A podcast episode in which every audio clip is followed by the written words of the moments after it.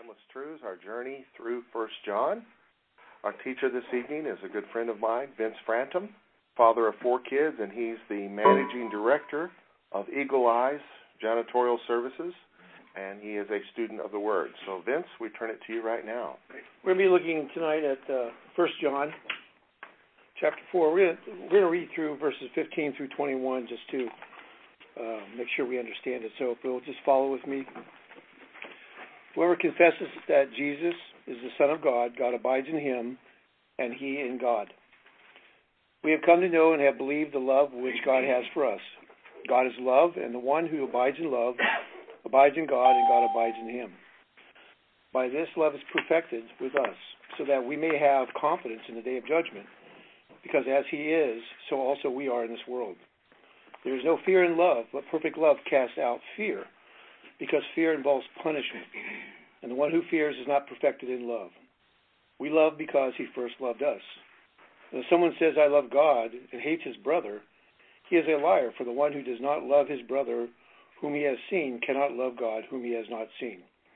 And this is the commandment we have from him, that the one who loves God should love his brother also. Let's pray, shall we? Lord, we just ask right now for a peace in our heart, and uh, quietness in our soul that we may hear your word. We pray that you would open the eyes of our spirit to see the truth in the word that is meant for us as individuals, and that would guide and direct us, Lord, to be able to come more and more like your Son, Jesus. And to that end, we glorify your name. In Jesus' name, amen. you know, in our society today, we, uh, we have a culture that loves to use words.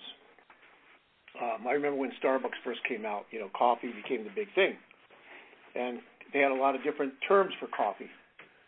Um, anybody here a Starbucks lover? You go to Starbucks all the time? No? Okay, well, I am. and so when I go to Starbucks, I usually I order for I order for myself a venti caramel macchiato, okay, and then I tell them with no foam, extra caramel, stirred, non-fat milk. and when I say it, they know exactly what I want.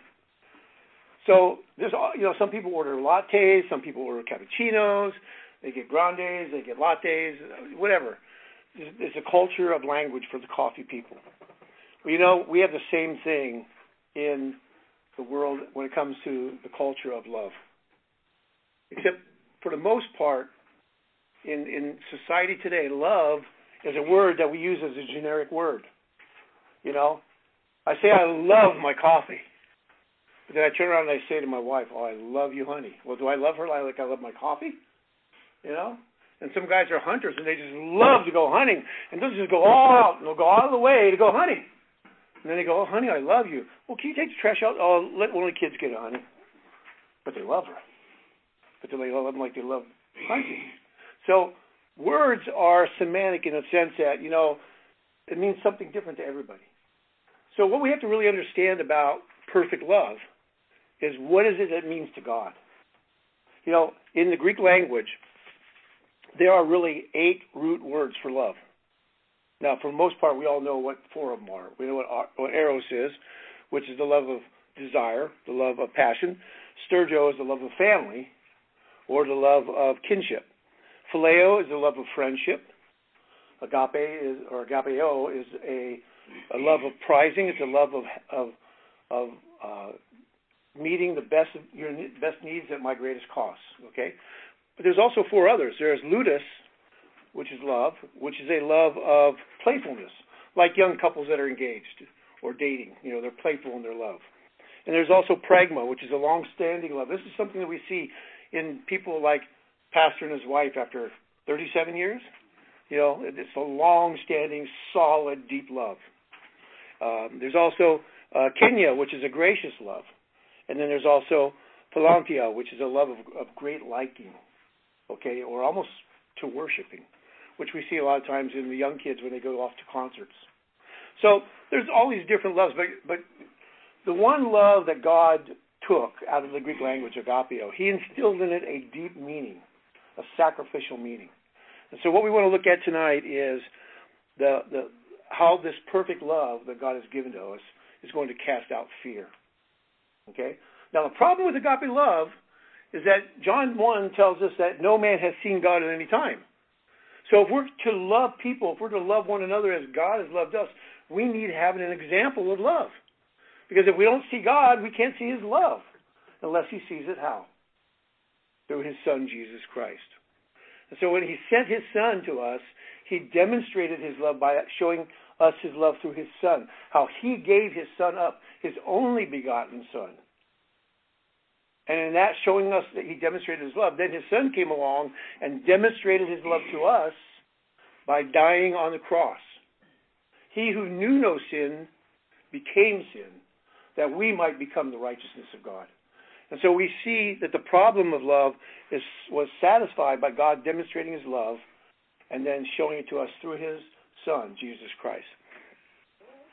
And the, the thing that, that God did was when he not only showed us his love, he wanted to give us his love. And so Romans 5 5 says that the love of God has been shed abroad in our heart through Jesus Christ.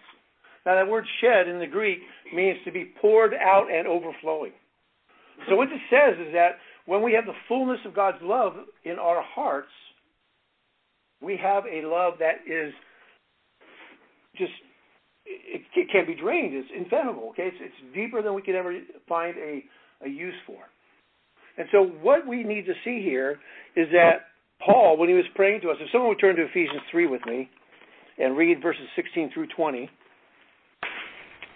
that he would grant you according to the riches of his glory to be strengthened with might by his spirit in the inner man, that Christ may dwell in your hearts by faith, that you being rooted and grounded in love, may be able to comprehend with all saints what is the breadth and length and depth and height, and to know the love of Christ which passeth knowledge, that you might be filled with all the fullness of God. Now unto him that is able to do exceeding abundantly above all that we ask or think, according to the power that worketh in us. Okay, so here we see Paul praying that we would be filled. Okay? And in verse 16 he says that he wants us to be strengthened with power, with his spirit. It's the empowerment we have. When we are to walk in love, we have that power from the Holy Spirit.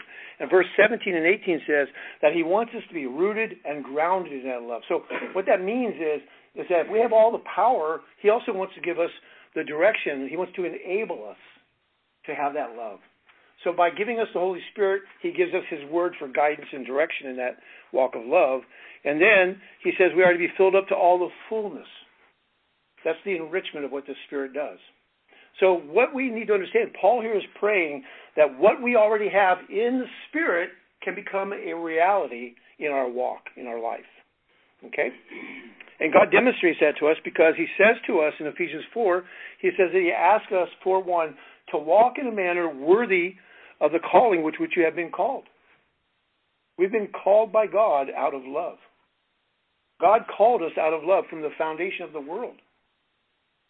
God provided the way from the foundation of the world. I mean, I don't know about you, but that blows my mind. That before God even created us, before God even considered us, He had history, a moment of time called history, already planned out in His, in his mind. And it all came from love. Why? Because God is love.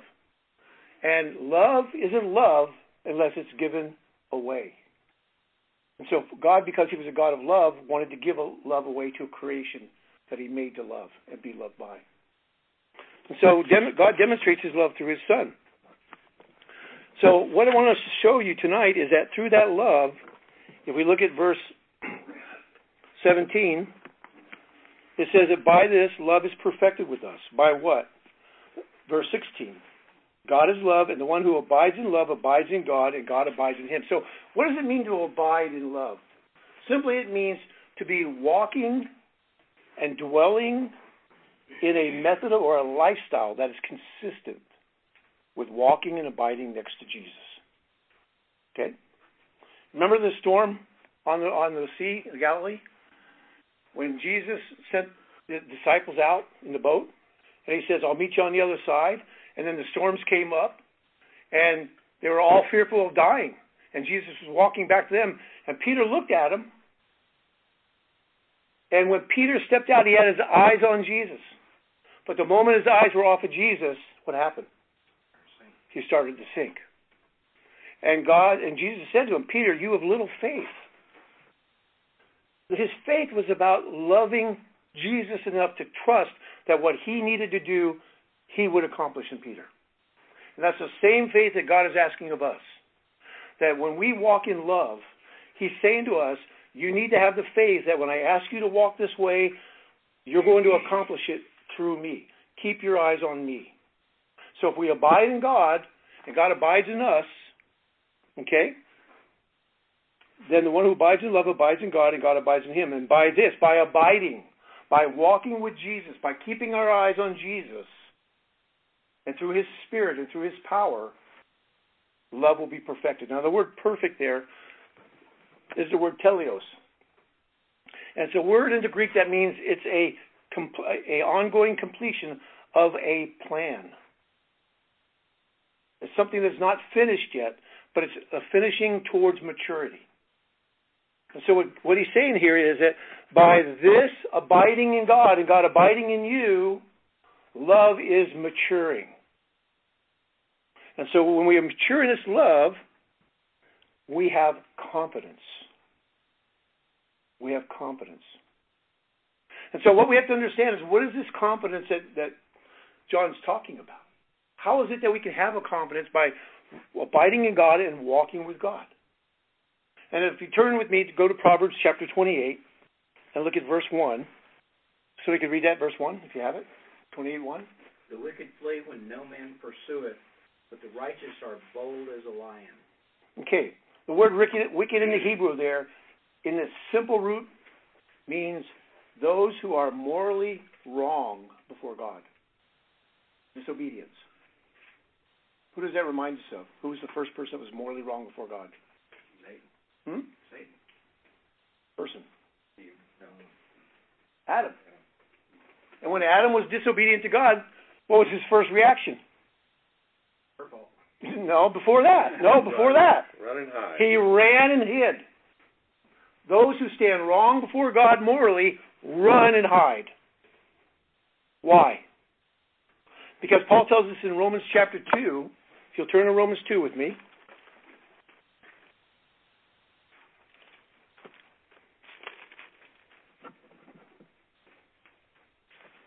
In verse 14, it reads, For when the Gentiles who do not have the law do instinctively the things of the law, these not having the law are a law to themselves. Now, we need to understand what this means by the law. What is the law? Paul is talking here about the law that the Hebrews had. Now, he's not talking about all the 646 things that they had to do, because the law is really just one thing. What is it? Love the Lord thy God with all thy heart, and thy soul, thy mind, thy strength, and love thy neighbor as yourself. This is the encapsulation of all the law.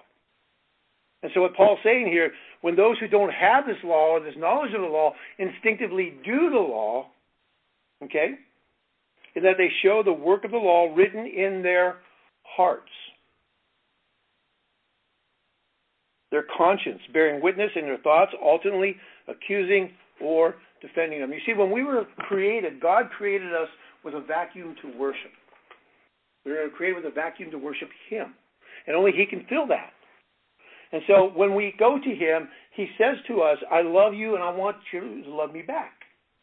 That's the vacuum to love, to worship Him. And so when these people who don't know Him have this natural inclination to love, and we see it, we see it in the world. You cannot be a Christian and men are doing great things out of love because they're trying to fill that vacuum that only God can show us how to fill. But when those who instinctively do it, their minds are either alternately either accusing them or defending them about what? About the work of the law written in their heart. And so this is the action of our conscience. The conscience is saying to us, when we're doing what God wants us to do, to love, we're at peace. But when we don't do it, we have that old slavish fear that Paul talks about in Romans 8:15. Okay, the fear of Adam. And when we don't walk in love, our consciousness is going back and forth about saying, "Hey, this is not right. Hey, this is right. Hey, this is not right. And when we don't listen to the Spirit's conviction of not doing right, when we don't stand before God morally right, we run. And we run to all kinds of things like drugs and alcohol. We run into women. We run into money. We run into buying all kinds of things. We run into work and jobs. All kinds of things. We have a pre inclination to run to something to fill that void and to numb out that fear, to numb out that conscious um, touching of God's Spirit to our heart, saying, hey, you're not standing right before me. So the wicked flee when no one is pursuing. But watch this the righteous, and again, the word righteous there means those who are standing morally right before God, are as bold as lions. Now it's interesting because you know a lion, when a lion goes out the, out into the field, there can be all kinds of animals that are around coming at him to attack him. And you know what he does? He doesn't back down. He stands in strength. He stands in the knowledge that he is the king of the beasts, and he will have all kind. He'll he'll have a bunch of hyenas coming at him, and he'll stand there and he'll roar and he'll be ready to do battle, and he'll do battle till death. And so what this is saying is that when we are standing before God in a right way, no matter what comes at us, we're going to stand firm. We're going to stand firm in our faith and love and our trust that God's going to do what He says. And so the wicked flee when no one is pursuing, but the righteous are as bold as lions. Now, if we go back to 1 John, we'll read it again. By this, love is maturing, perfected. It's an ongoing perfection of a goal. The goal is what? The goal is to become Christ-like, to be mature in this walk of love, to be mature in being able to love one another as God has loved us. By this love is perfected, verse 17, with us, that we may have confidence in the day of judgment. Now, why does he say the day of judgment? Because God has told us that every person will stand accountable to him. And so we have that old slavish fear of accountability. But when we go before God, when we are children in Christ, when we are born again, there is now no condemnation to those who are in Christ Jesus. Okay, we have been saved from wrath. So what's going on? Again, it's the old slavish nature. It's it's that part of our heart from childhood that still causes us to fear that there could be something wrong. And this is the way the devil gets to you. He gets to you through fear. He'll say, Well, you know what? God's got to love, but you've done this wrong. And you know what? How can he forgive you for this? Look what you did. That's the old slavish nature. So it's important for us to understand where we stand in Christ. We need to understand what it is that He has given us and how we can walk in what He has given us. So there is no fear in love. Perfect love casts out fear because fear involves punishment. And the one who fears is not, watch this, perfected or not matured in love.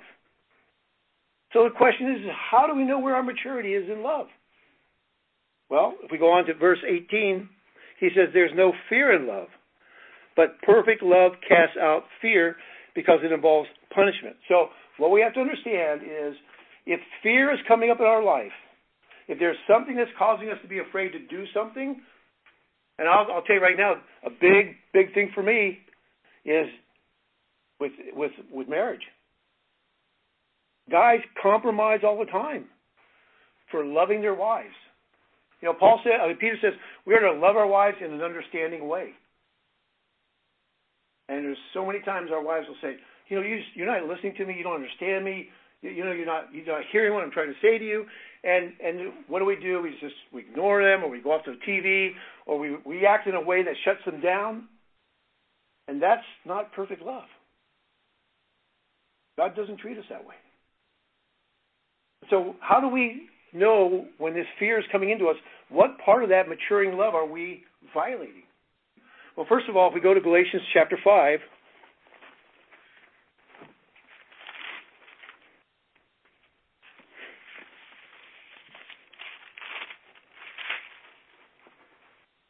starting with verse 22. And it says the fruit of the Spirit is love, joy, peace, patience, kindness, goodness, faithfulness, gentleness, self control, and against such things there is no law. What we need to understand here is that the fruit of the Spirit is love.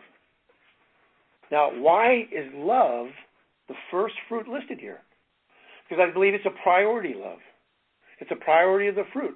Because you see, peace, patience, kindness, goodness, gentleness, faithfulness, self control are all manifestations of love. They are the fruits of love. Love is the root, the rest of this is the fruit.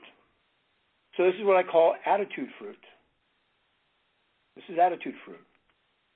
And so you have to ask yourself, okay, where am I lacking? Where, if I'm running from something, if I'm going to go, I feel like going out getting drinking, or I, I just don't want to talk to my wife, I'm going to walk out and go away for two hours. I'm famous for that, by the way.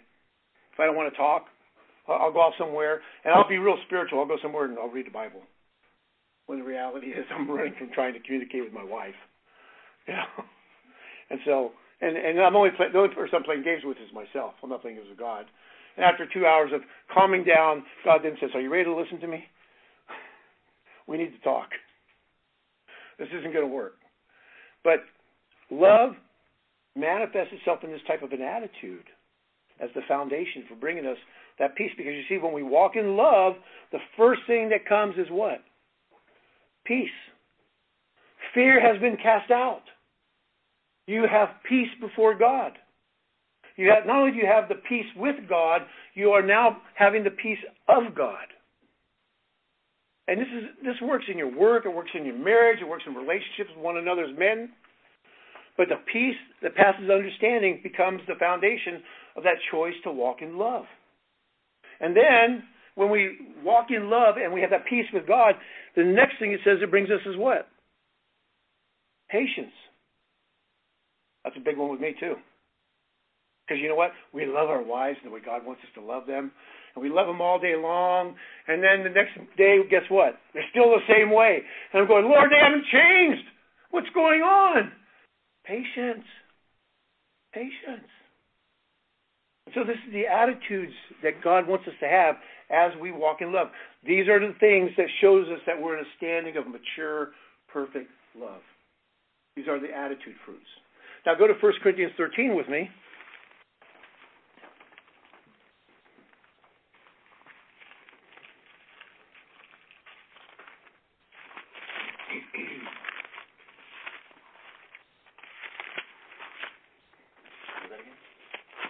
Pardon? Corinthians. 1 Corinthians chapter 13. And we're going to start at verse 4. Love is patient.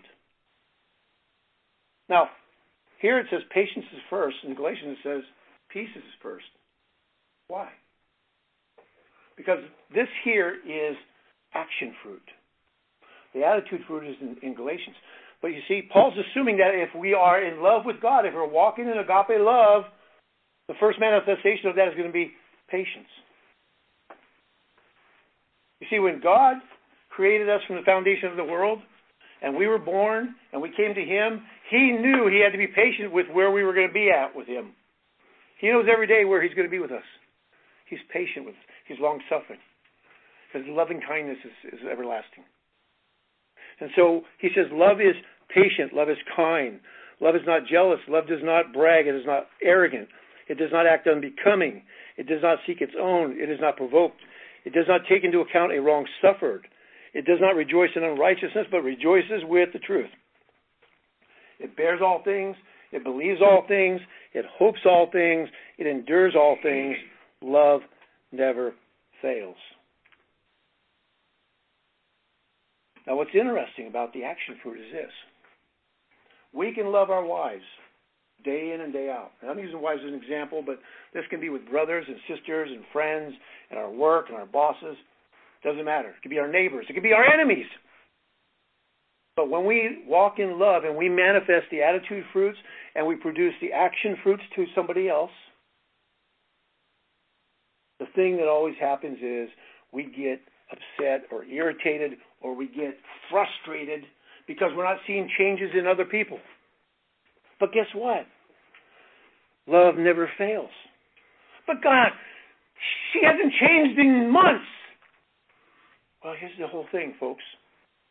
Perfect love casts out fear, and it matures in your life because it's not there to change others. It's there to change you. It's there to manifest Christ likeness in you. Not everybody that Christ touched changed. Not everybody that Christ met came to him. Jesus Christ came to be the Savior for all people. He died for the Savior of all. But only some came to him. The purpose of perfect love is to manifest the love of God to us, through us, to other people, so that other people see God's love. So when it says love never fails, when we walk in this love, it is consistently maturing and growing in your heart the attitude of God's love and Christ likeness in your life. And it is producing in you a hope of glory that's going to allow us to become a beacon of light for the world to see. Are we perfect? No. That's why love forgives. But it's a way of walking in love that God is telling us. Now, if we go back to 1 John now, again, he says in verse 18, there is no fear in love, but perfect love casts out fear. It involves a punishment, for the one who fears is not perfected in love. Why do we love? Verse 19. We love because he first loved us. And so, why should we walk in love? Because it's our job to do it first. We don't wait for somebody to get to a certain way. We don't wait for something to happen with our boss or our husbands or our wives or our children. We are to love them first, regardless of the condition of, the, of where they're at. It was interesting because I was sitting in the car a couple weeks ago with my son. He's 22 now. And it was really hard to love my son because he's a chip off the old block. and I couldn't stand seeing me and him. you know, the stubbornness, the arrogance, all the things that God's been chipping on my life, I've seen in him. And no matter what I tried to share with him, no matter what I tried to, to talk to him about, about Christianity, he just kind of like ignored it. Well, he came to me one day. He says, "I got to talk, Dad." I go, "Okay." And I go, "Lord, help me just to listen." And so he talked to me about a girl, a girl that he really, really liked, and she had gotten he, they'd gotten to dating and everything, but then she moved away to college, and he was trying to communicate with her and have a relationship far away, but she wasn't interested in it. He says, "What do I do, Dad?" I said, son, walk in love. I said, do you remember me talking to you about what love was about? Yeah. Just do it. Don't expect anything back. Just do it. And so he did it. And then he did it, and nothing happened. And he did it, and nothing happened. And so finally, after a couple months, she she called him up and said, "Hey, I, I, I'm coming back. I'm going to come back to college over over in Denton, and can we see each other?" He goes, Why? He goes, She goes, You've just been so loving. So she she's moving back and she wants to have another relationship. And he came to me and he goes, Dad, he says, you know what? This is the first time I ever realized you're pretty smart. I looked at him and I go, No, son, God's smart. All I told you was to love her like he would love you. And then he kind of said, Yeah, Dad, he says, I know I've kind of walked away from the Lord but I think there's a lot of hope. That was it. That was our conversation. But it, it, it showed me that just by consistently loving Him without any type of expectations, then it was God's job to work with Him. Does it always work when we love people? No. Should we fear when it doesn't work? No. Because God's love's working in us. God's job is to change them. Our job is to show them God's love.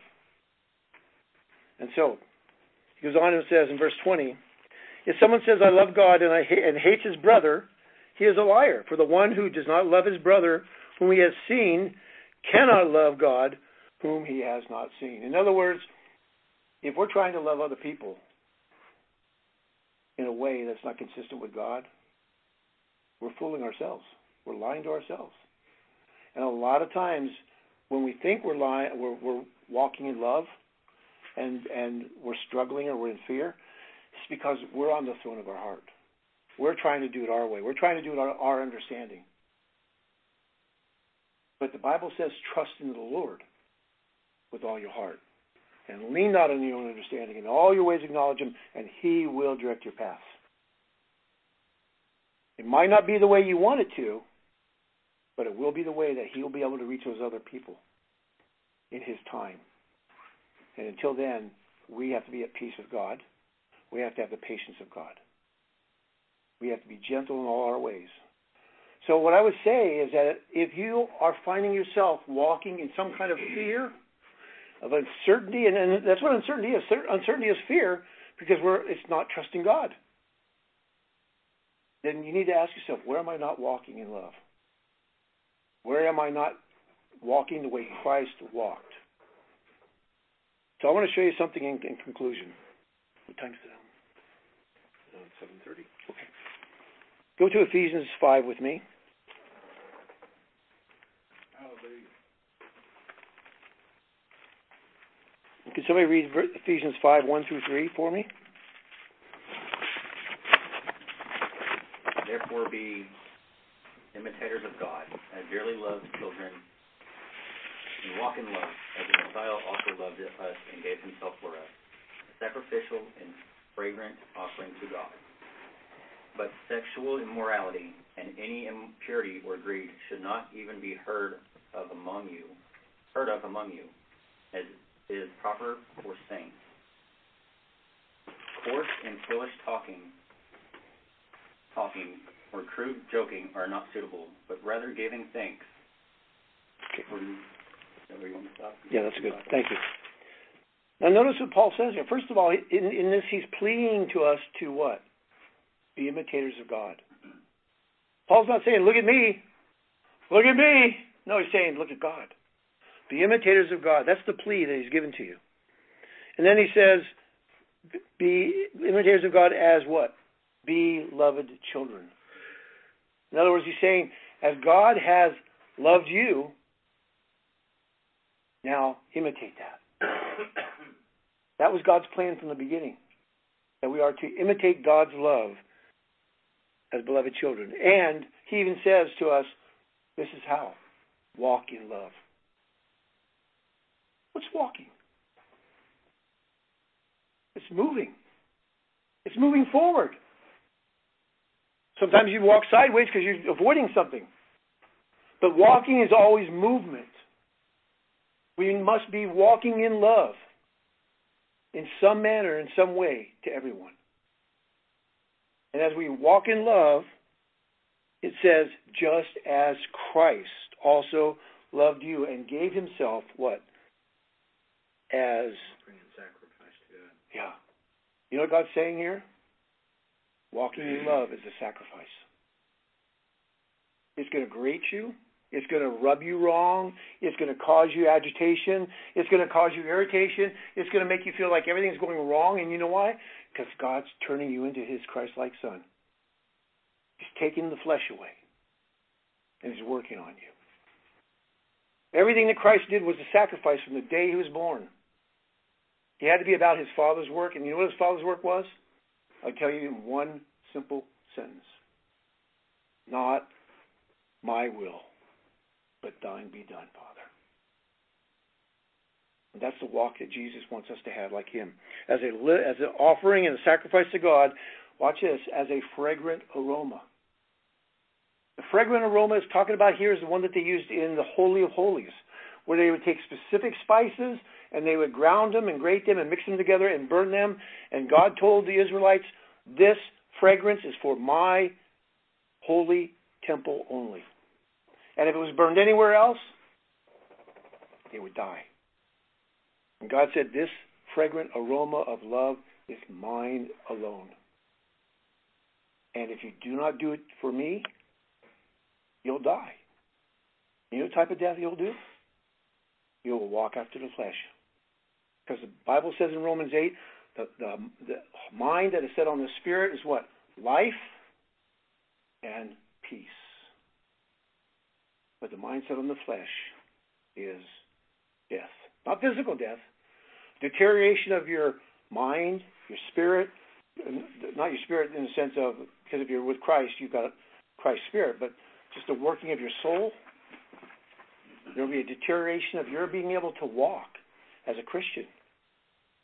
So we need to walk as, a, as a living sacrifice. And then Paul gave us examples. He says, immorality, impurity, greed, no filthiness, silly talk, coarse jesting, they're not fitting. These are all the opposites of what it shows us in the action fruit. And so what he's saying here is walk in love. If you see any of these things are of the flesh, walk around them. Walk in love. If you see somebody that needs love, love them. Love them.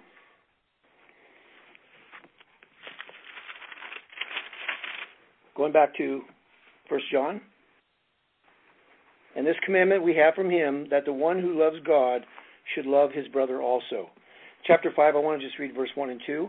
Whoever believes that Jesus is the Christ is born of God, and whoever loves the Father loves the children born of him. By this we know that we love the children of God. When we love God and we observe his commandments, verse 3 For this is the love of God, that we keep his commandments to walk in love. Watch this. And his commandments are not burdensome. It is not a burden to walk in love. It is not a burden to not be rude. It is not a burden to not take into consideration the wrong suffered. It is not a burden to endure and believe and hope. Because our trust is in God. Our trust is in the love that He has shed abroad in our heart. Our trust is that His word is faithful and it will do what He has sent it to accomplish. It may take some time. Everybody's different. But God is faithful. And because of that, we can faithfully honor Him and glorify Him by walking in love. Let's pray.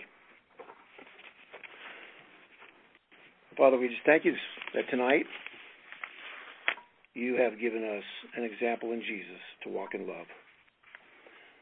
That you are love, God. God is love. And your love comes from you into our hearts from Christ's Spirit. Father, your love is full, it is complete, it is lacking nothing towards transforming us into Christ likeness. But like your Son, we must will our will to will the will of you, Father. It is our choice to love others. And that by doing that, Father, we prove our love to you. Help us, Lord, to not be burdened in this. Help us to rejoice that you have given us a practical way to grow in your Son, to grow in your Spirit. Father, we pray that the Holy Spirit will use our conscience to guide us and direct us in our walk of love towards others. Show us, Father, that our walk of love towards you is the foundation for everything we do. May the motive of our heart be to walk in love, Father, that you might be glorified. And Lord, when we choose not to walk in your love, help us to see that the fear that we feel, the lack of peace we feel, is an indicator of pointing to a lack of trust and faith in you working in us, Lord. Help us to be honest with ourselves, honest with you. Help us to grow in your grace, Father. Thank you, Father, for forgiveness when we fail to walk in love. But even more so, Father, thank you that we can get right back up and continue to walk. We thank you for this, Lord. In Jesus' name, amen. Um, I've got some notes for you after we're done here called Solutions for Appropriating God's Love. I gave you notes earlier just as, as outlines of, of the book of John and also a, a, another study I did on love that you can do. But I want to also just pass out the solutions for appropriating God's love. In other words, what do we do when we blow it? So help you understand what God says we can do to get back up on our feet and continue to walk in love. Pastor? Anybody have any questions or comments? Input?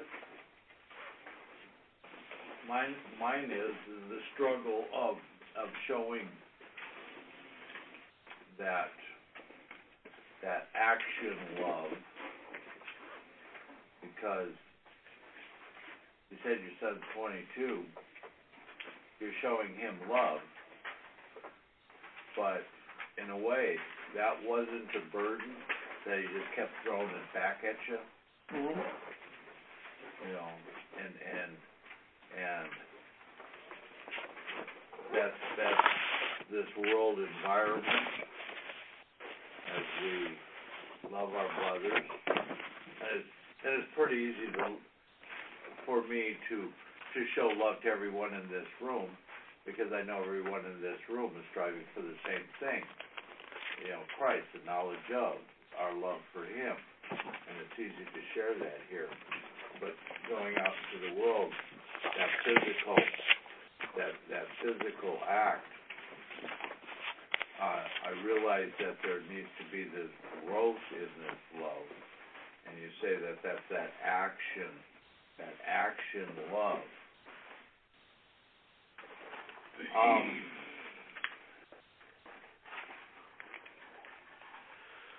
that difficulty unless you're extremely witty and you can counter someone's statement that's a very negative and a hateful, you know, statement of of uh, at a Bible study last night, new neighbors across the street. Why you why you got to park here? Why are you holding a Bible study there? There's churches you can go do your Bible study there. Yeah, true. And I had heard about this earlier. I got of the car and I just send the light over on that house, Lord. You know, they, there's a new battle in town. You know, uh, there, what can I do? You know, he respectively moved his car, made sure there's plenty of parking, called us all, don't park in front of their house. You know, and showing that loving and that kindness. Right. But it looks like yeah, okay. I mean, there's going to be agitation. You know, these these people need to see that love, but uh, a strong feeling that that's going to be rejected. There's going to be, you know, a problem until there's a breakthrough there. But you know, it's just a, a, an everyday example of what you what you face. Right. Um, I, I find that when I feel rejection, it's a sign for me that I'm seeking my own. I want something to happen that I'm planning instead of just allowing whatever's happening.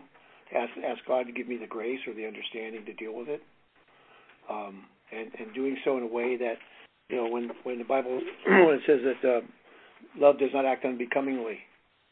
Sometimes the best way to respond to somebody who's agitating you and being mean to you is to not say a word. Let them think that they won. But as long as planted we're, a seed there. huh? You planted a seed there. Yes. You know, Yeah. you can't change. You can't teach them or change their attitude. That's God's job. You know, just like you said earlier. And but you, like, uh, giving a person the right word in those times. That's the seed that will grow into. You know, like your boy. You know, you worked on him a long time. You got rejected Yeah. many times, which I know. I got a 22 year old. And, but loving him and showing him how you live and how you love God, they'll come around. Right. I believe me, Mike is really changing, you know, for good. He's coming back to Christ. Yeah. Yeah. The you plant are not going to go. I, I, I've frustrated over that for many, many years, you know. Well, you're getting away from me, you know, God, what am I going to do? Right. Just keep loving. Yeah. My my 16 year old is following the same path as my Yeah. older son, and I asked him the other day, son, why why don't you want to go to church anymore? And he was he said, Dad, I'll be honest with you. He says, when I go to church, I'm convicted. All I needed to know. I just went away and just said, Lord, keep it up. keep it up, you know. But but you know, I think for all of us, we have to measure about how our love is, um, because love isn't always about the way people treat us or act us. Sometimes love is about the way we treat other people. Um, I, you know, when I was, there's a lot of long, lot of things that I did in the name of Christ. I would share scripture with people, right, without them asking me. And God finally got to a point where He convicted me. He said, "That's bragging, and love doesn't brag." So now I don't share scripture unless I'm asked, or unless it's in a, a group where we're talking about it. You know, so we have to look at our internal motives too. Is our internal motives about love, or are we doing it for ourselves? You know, to be seen. Uh, when I was in college, I was working here the plastic dealership in Denver, and uh, it was during a Christmas break, and I had, went and got a customer's car for her, brought it up to her. She was getting in it, and I told her Merry Christmas and have a Happy New Year. And uh, she was like, "Oh, sweetheart, I'm not, I'm not Christian, I'm atheist." I was like, "That's okay, no one's perfect, but still, happy Merry Christmas and Happy New Year." well, apparently she, she didn't. She took that wrong from how I meant it. You know, I didn't mean that she was she was wrong. I was like, I just meant no one's perfect. No. I mean, and, and still, but have Merry Christmas. And she called my boss, and I guess when she got home, she called the dealership manager. And manager manager talked to my boss, the service manager, and called the office, and he's like, "Did you wish a lady who doesn't worship Jesus wish her a Merry Christmas?" I was like, "I sure did." I was like, "Is that why I'm getting called in here? I got in trouble for telling somebody Merry Christmas." Well, it's not so much what you said, it's how you said it. I was like, what do you mean? He's like, apparently you also said that it's okay, she's not perfect. I said, no. no one's perfect. And I still, I told him again, again what I said. He's like, well, she took it as you meant she wasn't perfect. I was like, no. It's all about how you say it and how Yeah. you express that love. Yeah. You know, but still, from then on, um, I didn't work there much longer. I think I worked there six months. Six months. six more months. because- Too many calls. no, it wasn't that. It was, well, after that, you know, I wasn't allowed. You told me I was allowed to talk about Jesus and my religion to anybody anymore. And uh, we had a, our, our, it was before Christmas. I remember we had our company dinner, and they wanted to say a prayer.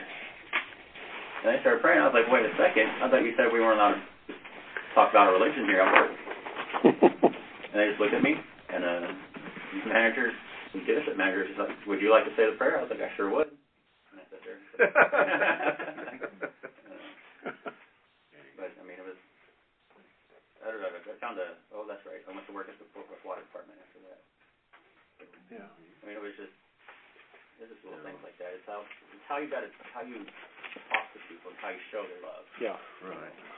Yeah. We gotta watch that. And and we can't and we can't be accountable for what how people treat us either. We I mean there are there are there are very loving, sincere Christians who hurt other Christians. And regardless of that, we need to walk in love even in those circumstances. Even though it's hard. Because we say to ourselves, Well, you're a Christian, why would you be doing that? But that's not the point. The point is, is that no matter what is done, we need to walk in love. if if your if our love was a candle, my love or your love was a candle, where would it be most obvious? In this room where everybody's loving each other, room full of candles, would it really be that obvious? Be obvious in the dark. Uh, when a jeweler shows off a diamond, that he just here's a diamond in that box of diamonds. Yeah. No, he pulls that thing out and puts it against something that really shows it off. Contrast, like a rude neighbor.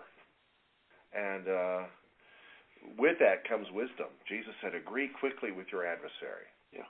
So if you can figure out how to agree, like, okay, our people will not park in front of your property, even though he doesn't own the road. Yeah, no. But you can, Well, it was offered up, yeah, just Yeah. as a, Yeah. oh, yeah, we'll, we'll just, but, you know. yeah. You don't understand. Church isn't a building. It's it's us. My house is a church, and we have freedom of religion. But anyway, you didn't argue with him. I think you did great. Just Yeah. show him love and Yeah, no. fry him a chicken sometime. Yeah. Yeah, Well, it's give him like, some time. He just doesn't know you. We have fellowship, we eat, we, you Tim Yeah. offers that, but, yeah.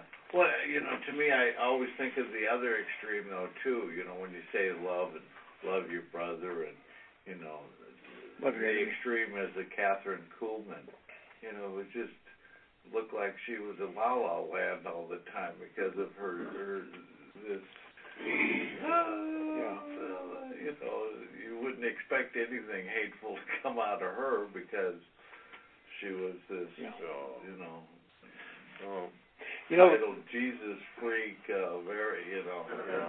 yeah. like whoa, but public, it, it's it's it's hard to show it in a yeah in in a in a way that all of a sudden it's like it's turned on you and you're you're. I didn't say anything late. I mean, you know, wow, you know, wow.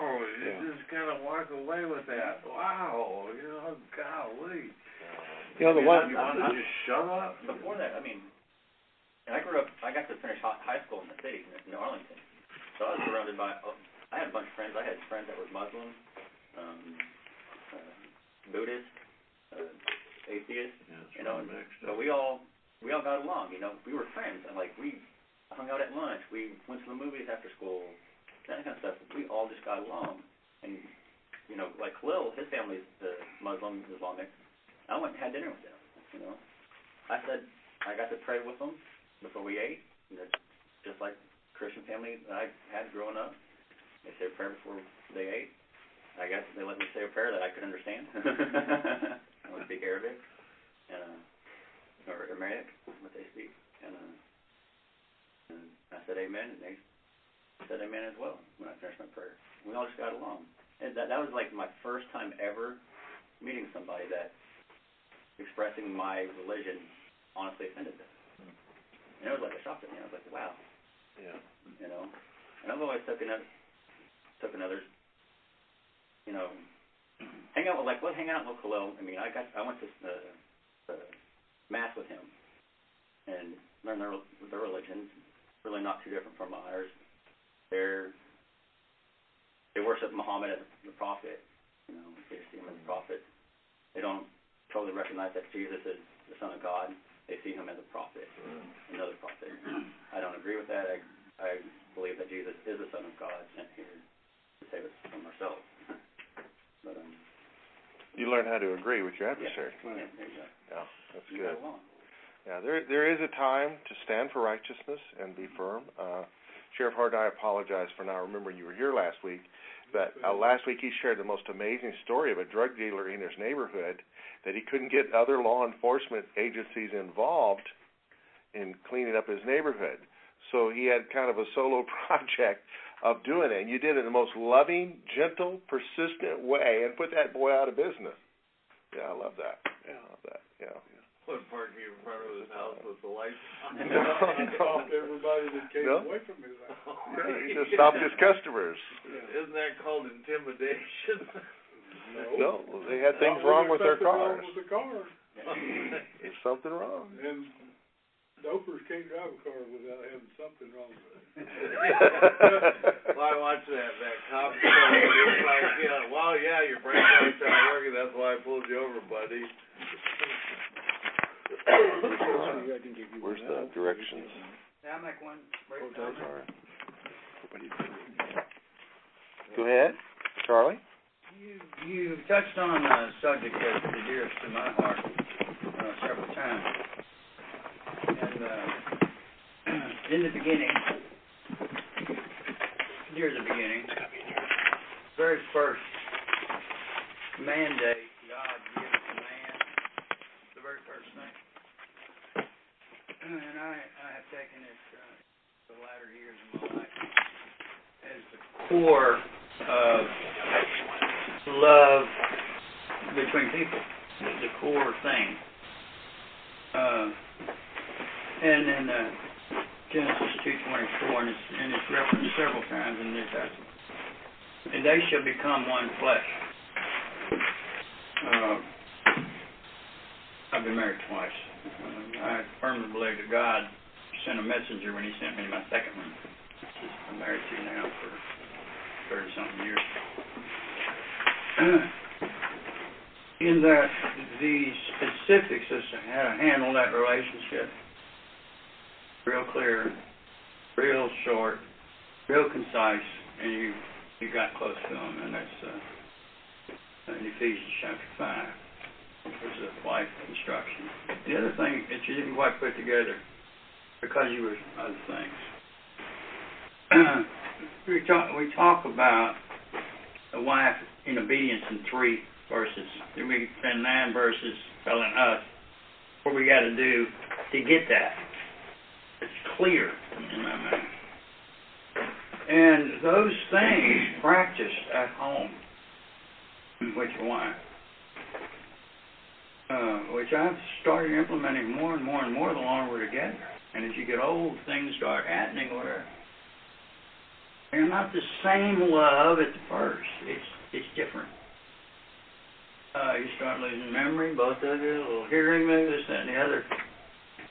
And we found ourselves in the last couple of years kind of kicking uh, an argument.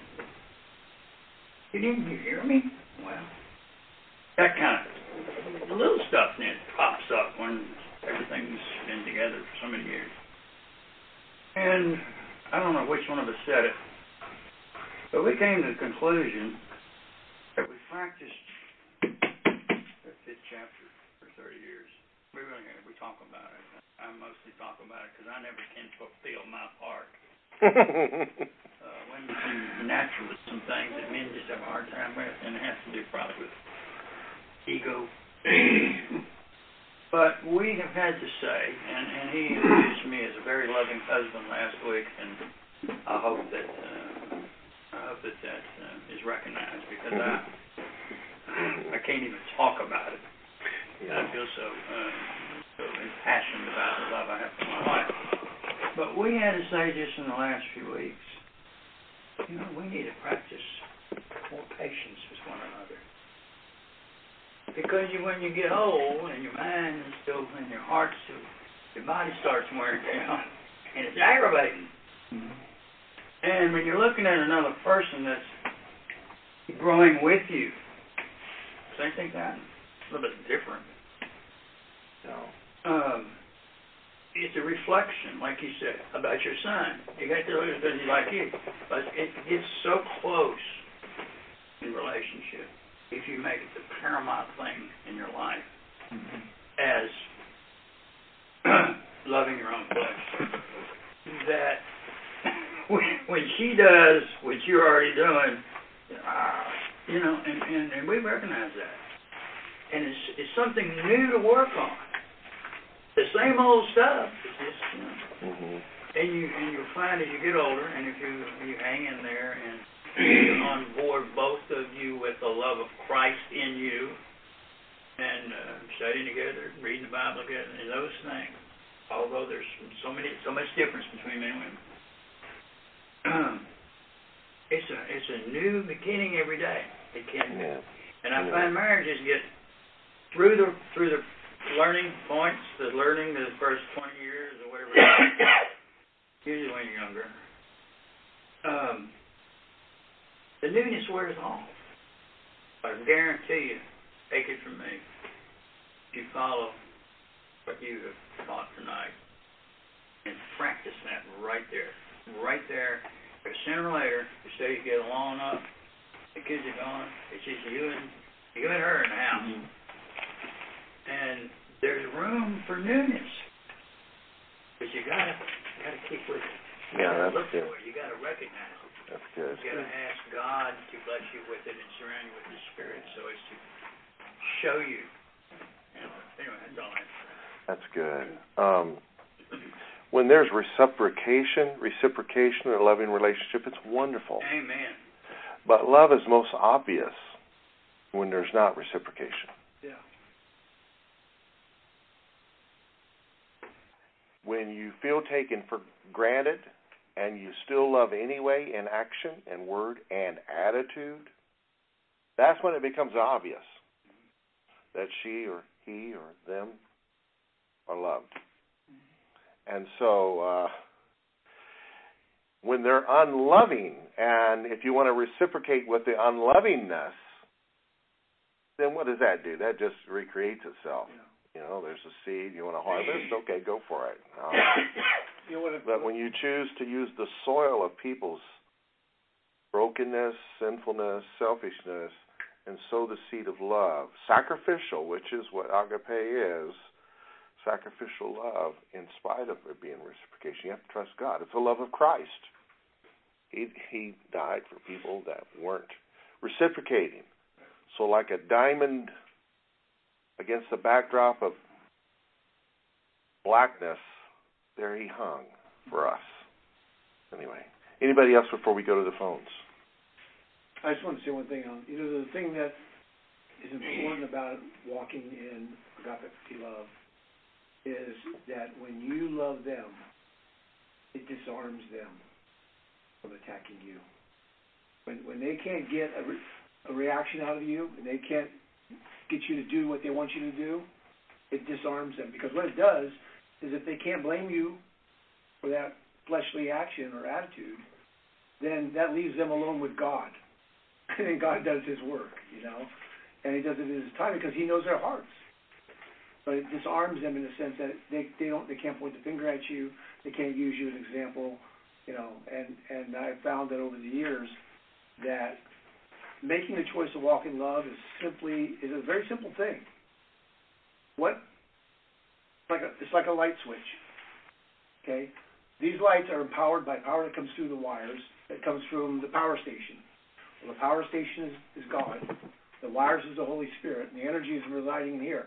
We turn off that light switch, it makes it dark in here. We can't see what's going on. When we choose to walk in love, we turn the light switch on and we see what's going on. And we respond the way God says to respond. The one thing I found out is that light switch is my will. And that's what mm. causes the light to come on or off. It causes me to either walk in love or walk in the flesh. It's that simple.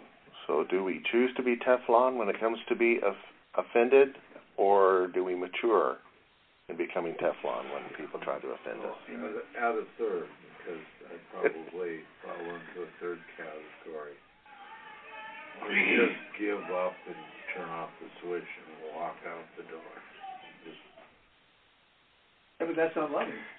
Yeah. No, but it's, it's, it's, I said it's giving up, you know, when the, when, when months turn into years, and you just reach a point where Yeah. you don't care. Yeah. But- Well, but that no. the opposite of love is neglect. It's not even fighting. So, I, believe in making room for Jesus in some situations. Some people are so cantankerous, so uh, much into animosity, provoking you. You are showing them kindness by not punching them out, and just backing off, making room for the Lord, rather than writing them off. That's judging. But judging the situation, I'm making room for Jesus. Somebody asked me last week, what do you do with somebody you can't stand? Who is it I can't stand? Forgive seven times seven. I said, well, I, I, I, I try to practice making room for Jesus. Hey, brothers, any input for us? Hey Vince, good job. Thank you.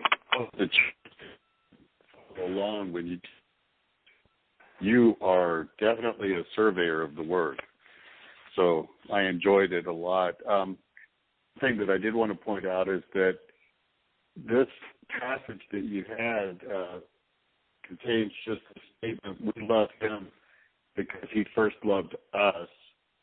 And I think I think it was um, Charles Spurgeon that wrote I don't know maybe maybe ten sermons on just that little statement, and his point was that uh, you know sometimes the devil would lie to us and say that our love is weak or feeble or or not you know not what it's supposed to be, but that's the devil lying because our love originates with God.